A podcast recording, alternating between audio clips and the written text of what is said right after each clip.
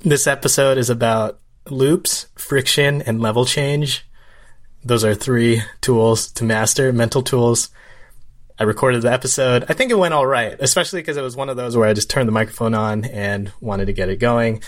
This intro is supposed to be pretty short, but uh, thanks for listening. And first, I kind of like talk about this video that I made, so that's like for three minutes, and then I kind of get into the loops, friction, and level changes.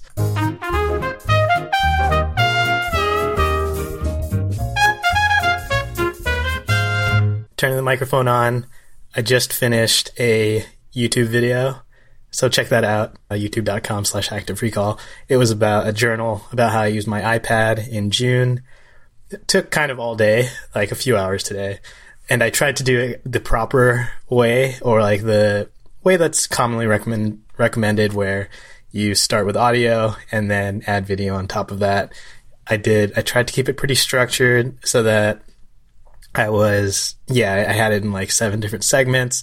It's all, it, it, worked pretty well, I think. It just took long. And I think the thing is that I probably lied to myself about how long the faster way is that it just comes out sloppy. I think that like my previous videos, a lot of the videos that I've done in the past year or like two years just are sloppy. I, I would say that, and so is this. This podcast has been a little bit as well. A phrase that I heard, I uh, pretty much uh, I, I, mention this every time, but the podcast I listen to every week is my first million. It's the one that through the pandemic, as my listening has gone down, that's the one I, that I've listened to every episode of still. There's a few that I listen to most episodes, but yeah, my first million. Check that out. They don't need me to tell you to check it out. It's like they're rising up the ranks in the business podcast. I think they're probably top five right now. Anyway, the phrase that I heard was be scrappy, not sloppy. And I think at times I thought I was being scrappy with how I was making the videos and that sort of thing, but it was more sloppy, really. Like it, there, there's a difference, I think, between like a nice shortcut versus just like running through the bushes. That's a bad. That's a that's a sloppy analogy, actually. So let's let's not say that. Or I guess like if, if we're to talk shortcuts in Mario Kart, in each of the tracks, I would say the scrappy thing, a scrappy shortcut. Ah, anyway, a shortcut in Mario Kart, some of the tracks do have the built-in ones, but the sloppy way to do the shortcut is to like cut through the water and you happen to have a mushroom. It's like, it's not reliable, but you can always take the reliable shortcut. And that would be like the scrappy way to do something. Let me just uh, move on. Check that video out. The point of mentioning that I made that video kind of the proper way and it, taking long is that I wanted to turn the mic on and then just go through some tools. I'm I'm trying to think of how to put these ideas together, and I'm going to just talk about them. And I'm going to risk not having book notes, not having like the actual quotes from books, but I'll recommend some books for each of these tools. So it's three different tools, and then both sides, like the not quite opposites, but there's two sides of these tools, and that'll make sense. So it's going to be loops. These are the three tools: loops, friction, and level changes. And then each of these has two sides. So I'll go through those now. The first one, so loops. These are in terms of open loops and closed loops. Being able to open loops for curiosity is a skill to build. And then being able to close loops for focus. That's another skill. So this is the thing of if you have some if you take a movie that opens with they always say like one of the one of, a gimmick you can have in the movie is showing like a briefcase that's going to be opened later in the movie or some lockbox. And of course there's going to be like some key thing in there once they open it up. And that opens a loop in your head. You want to know as an audience member as someone watching it's just an open loop and you you want to close it. And that's how a lot of storytelling works. Any curiosity in it you want to you're wondering what's what's happening. So the book I would recommend for this is pretty much like any copywriting book will teach you or like there there will be some section in there about being able to open these loops in the reader's mind, the viewer's mind, that sort of thing. It, it's the same thing. Anything with headlines, thumbnails, all these things open up loops, and it's it's a storytelling thing too. So any storytelling book will have this as well, where you're opening loops at the beginning or throughout a story, and then you want to close them at different points. And it's not necessarily that you want to close it at the very, very end. There's different places where you want to close these things. And the opposite can also be like closing a loop that someone didn't know they had open. If, if you're doing like comedy writing, this is where you have the callback and it's not always like this obviously open loop. But yeah, learning in storytelling how to open these loops, or not, not even storytelling, but just like anytime that you're communicating something, writing something, and you want to keep some, the viewer's attention, the reader's attention, your audience's attention, learning to open those loops is good. The other side of that is that it can take it to an extreme. It's the bad kind of clickbait where actually this is this is how I would probably define it as clickbait versus like a good headline or an effective headline. Clickbait is it doesn't pay off. Like you, you, you open this loop in someone's head, they click through, you don't actually show that thing. This, this is when you have like a thumbnail, a YouTube thumbnail, and you're like, oh, this must be a still from that thing. And then you realize like, oh no, they, they just like Photoshop this thing and it's not actually the truth. And it's not even really like related to the video. Okay, so that's opening loops in the viewer's mind, the audience's mind. And there's also closing loops in your own mind. So, as effective as it is for storytelling, the downside of that is that if you have open loops in your head, then you lose focus. It can be kind of hard to focus. So, relating it to a movie, again, if you have a bunch of different open loops, then it can kind of distract from the what's actually happening on screen if you're so you can have like too many of these things. And that can happen just in regular life like not even talking about storytelling anymore. This is more about just getting work done. That if you have a bunch of different projects going on each of those probably has some open loops on their own. And just within one project you might have a lot of open loops and each of these just takes your attention away not always like explicitly, but it's not like your phone's ringing and messages are coming in and you're you have to like ignore them. That might be the case, but even if you're not doing like if if that's not happening and you think you're like in a focused state, but there's some something in the back burner that's kind of more important or at least like sort of important, it's going to take attention away.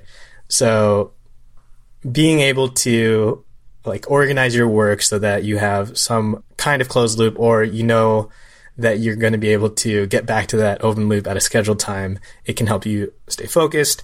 This is mentioned in like good books for this to check out are Getting Things Done by David Allen. That's like, I think the classic thing that the classic book about productivity and uh, knowledge work and just really doing the brain dump to see just how many open loops you have in your life.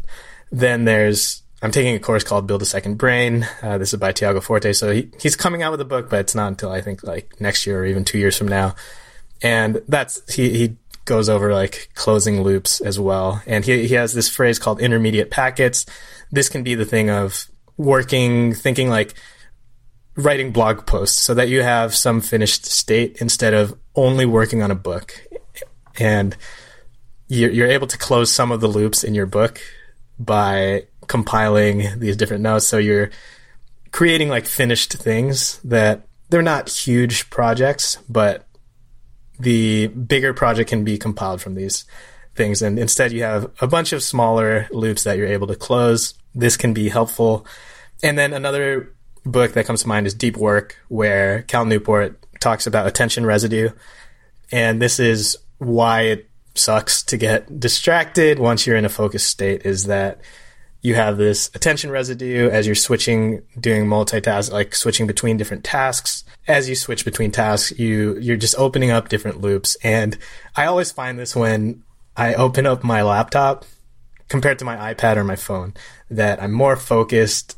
I mean, I can get more focused immediately on my iPad compared to my laptop because my laptop makes these open loops very visible that I have all these windows open, all these tabs open. And yeah, I can just keep a lot of open loops means I'm not that focused. So that's tool number one, loops. Learn to open them for stories and then learn to close them for focus. Number two, this tool is friction. So this is more about with All right, yeah, yeah. This is more like habit building. It can be applied to other things, but mastering friction is a good thing because you're going to want to be able to add friction if you want to slow something down. So that's useful for a bad habit. If you are trying to eat less junk, you can put it in, don't keep it on the counter. That's not enough friction. You want to add friction, you put it in the cupboard or you toss it away, toss it out completely. And that will add a lot of friction because you'll have to go back to the store to buy it. You're not going to do that. You won't eat that snack. And then the other side of this is being able to remove friction to speed things up. And this is, yeah, again, with habits, you want to figure out like the very first step to your habit. And sometimes the rest of that can be automatic, but it is that, that whole thing of once you have your running shoes on, you're going to probably get on with the rest of the run. And that means you need to put those shoes as close to like make them as accessible as possible first thing in the morning. And this is how you end up with the alarm clock across the room that is adding some friction to going back to sleep, but removing friction. But now you, you like combine these. So you add friction to just like hit the snooze button because you don't want to snooze, but you remove friction from tying your shoes by putting your phone in your shoe or on top of your shoe if, if in your shoe is too gross. And there will be no friction from you waking up and then putting the shoes on and then the rest of your workout clothes and you'll go for the run, hopefully. And again, this can apply to other things with friction. There's the idea of, I think in, in like copywriting, there's the slippery slope sort of thing for like, or, or just even like formatting writing online or in, or even like print papers using bullet points, that sort of thing, to remove friction from the reader's attention. Or like, I don't know if I said that right, but to make it easy to read, like adding bullets, adding big headlines, making it skimmable, that removes friction. They don't have to like, it, it's just much less friction to read that compared to two pages and it's a single paragraph and it's just a wall of text. That, that's too much friction. And that can be why it's hard to read like a contract because it's, it's not necessarily always a thing that it should be easily, like the intent isn't to make it easy to read. It's to be thorough. And then the third tool that I have here. So tool number one was loops, opening, closing them. Tool number two was friction, adding to slow down removing the speed up. Oh yeah, yeah. I, I, forgot to talk about the books for friction. So Atomic Habits is really the best book. I, I, would say it's like at this point, maybe like the best nonfiction book ever, as far as most applicable applicable book, especially like in let's say like nonfiction self development book. Atomic Habits. That's the one to read over and over and try to apply it. It talks about adding friction, talks about removing friction. Great book. Okay, so back to this recap. This mid episode recap. Loops, open and close them. Friction, add to slow down, remove to speed up. And then the last tool, level change. So this is in communication or communication and then also, I, I don't know, like thinking or uh, cre- like creating things. But the two sides of this are up and down and then left and right uh, as far as like thinking and level change. And the book I, I, I can relate this to or that this comes to mind is the it's a book called History of the Future.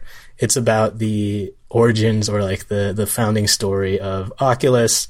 And actually I'll just talk about like Masters of Master of Doom.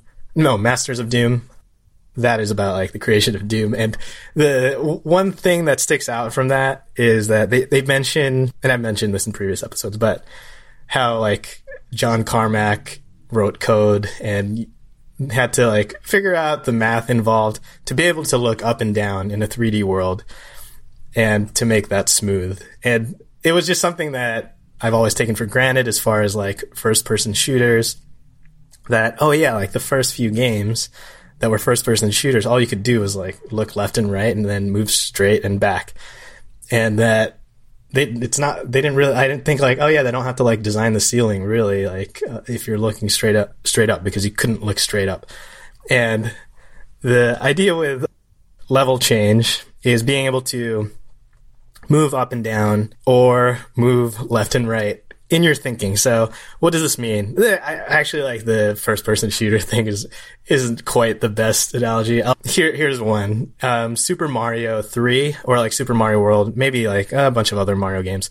There's those stages where there's a fence and you can move up and down or you can flip through the door and then you're on like the backside of the fence. And the idea here is moving up and down is moving up and down in levels of abstraction. So if you're having a conversation with someone, you find out you know more about a topic than they do, then what you want to do is like move up to like a more abstract layer. And that's where you're able to like if you're going to try to explain something to them, you move up to an abstract layer like and it's a higher level and you're going to be able to hopefully relate it to topics that they know at that high level. And then on the other hand, if you are trying to learn yourself and become an expert in something, then you try to go down. You're not moving up a level, you're getting to lower levels where things are getting more specific.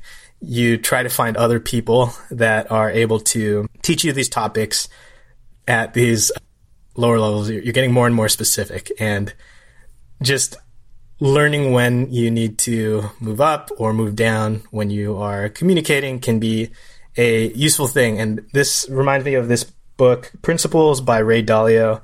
He talks about the importance of this in, I think it might be like hosting meetings or conversations, but he, that's where, uh, that's the thing that always comes to mind is it might have actually just been like him on a podcast talking about this, but just understanding what level of what level you are having a conversation at or having a meeting at and making sure to pull people back to that level and yeah if it's not like a one-on-one teaching kind of thing if you're the person running a meeting then you kind of know like if you're getting into the wrong details it rabbit holing and that can be when it can be useful to know how to pull it back up to the the proper level. And you can go like too high level too, where you're not really like getting anything done at at that level. If you're supposed to be at a certain level, discussing certain things uh, that you want to get done, then and I, I could say that like for something like this podcast itself, where I'm talking about these different tools, if I wanted to go down a level, get more specific, then that's when I would do the research to grab the actual book quotes, clear up if it was really like principles or if it was a podcast episode with Ray Dalio or whatnot. And then if I want to go to a higher level, higher level, that could be useful for something like a one minute video where I just like run through this where like speed is of the essence. And this is kind of the elevator pitch or like the movie pitch where it is high concept. That's where you're going to like high level that Jurassic Park, Jaws, it's Jaws, what was it like? Bad example, but it's supposed to be like uh, something you could memorize. But you want to have like a high level description of whatever it is that you're working on so that you can describe it to someone else quickly because they don't want to hear like the intricacies of it if you're just at a cocktail party or something like that. Then, okay, so that's part one of level change, moving up and down levels of abstraction. And the other side of this is moving left and right laterally there's a book called Liminal Thinking, and the book I'll recommend here is just kind of like any creativity book will talk about what creativity is, and in many cases it is connecting ideas from different fields, different disciplines. That this is why it can be great to w- read widely, and you're going to be able to apply different things. An example of this is in the Phil Knight autobiography, Shoe Dog. So he's the founder of Nike, and or like co-founder of Nike. And one of the stories in there is this story about the first shoe, like the first Nike running shoe, or one of the first, where it has the waffle bottom. And this was this show is kind of like the lateral movement of thinking, where someone took a cooking tool, like a waffle maker, and thought, hey, this could be useful, provide structure for this breakfast food, and maybe this will be useful on the bottom of shoes. And then the, the creator, not, it wasn't Phil Knight, it was, I think Bill Bowerman. And he then like poured rubber into the waffle maker, something like that, like old tires, and was able to make this first waffle shoe, which ended up being very, very successful. And that is moving left and right, like moving laterally in your thinking, figuring out the intersection between your interests can be very powerful. Other examples of this would be, I mean, there, there was a podcast episode with Andre Iguodala. He talks about how he's been, I mean, after his NBA career, he's going to focus on investing, has been focused on investing, and he was able to kind of do some of this like lateral thinking, looking at the intersection and think, okay, so how can I apply like my sports knowledge to angel investing and other like tech investing? And he knew, okay, well, one thing I learned is how to talk to like sports agents and people in media and like sports media. And that provides a different flow of opportunity to him than is available to just anybody. And also he he was a former NBA player, so he was a celebrity, and that luckily for him does bring in deals that other people don't see. And for me, just being able to do this lateral thinking is kind of what I do try to practice, or that's kind of the whole point of taking these notes, doing this podcast, and it's just trying to like go through my information diet, try to make connections, lateral connections to things that I'm interested in. These are kind of like how I look at it is that I have this information diet. So those are different topics. And then I have these filters. So these are lenses, things that I'm like, these would be more like the stories. So I would say you have like the information. This is anything you're consuming, reading, watching, listening to that you're trying to learn from. And then your source of stories. These are the things that you're interested in, where your stories come from. For me, a lot of it is video games. A lot of it is sports, usually like basketball or MMA, and then some movies, some TV. So like Game of Thrones, that sort of thing. So taking some information and then combining it with those filters hopefully can make it sticky and I can try to share it with other people and spread good ideas or uh, I guess ideas that I deem good. So hopefully this tool set of three things is an idea worth spreading yourself. And I'll just go back through it. So loops, opening for curiosity, closing for your own personal focus, friction, adding to slow down a bad habit or removing friction to speed things up in a good habit or in getting the audience to read something. And then level changes this is moving up and down in abstraction and then moving left and right. And this is being able to take topics from one industry, one field, and create novel connections. And that is how you get to express your creativity. Thanks for listening and ch- check out my iPad journal video.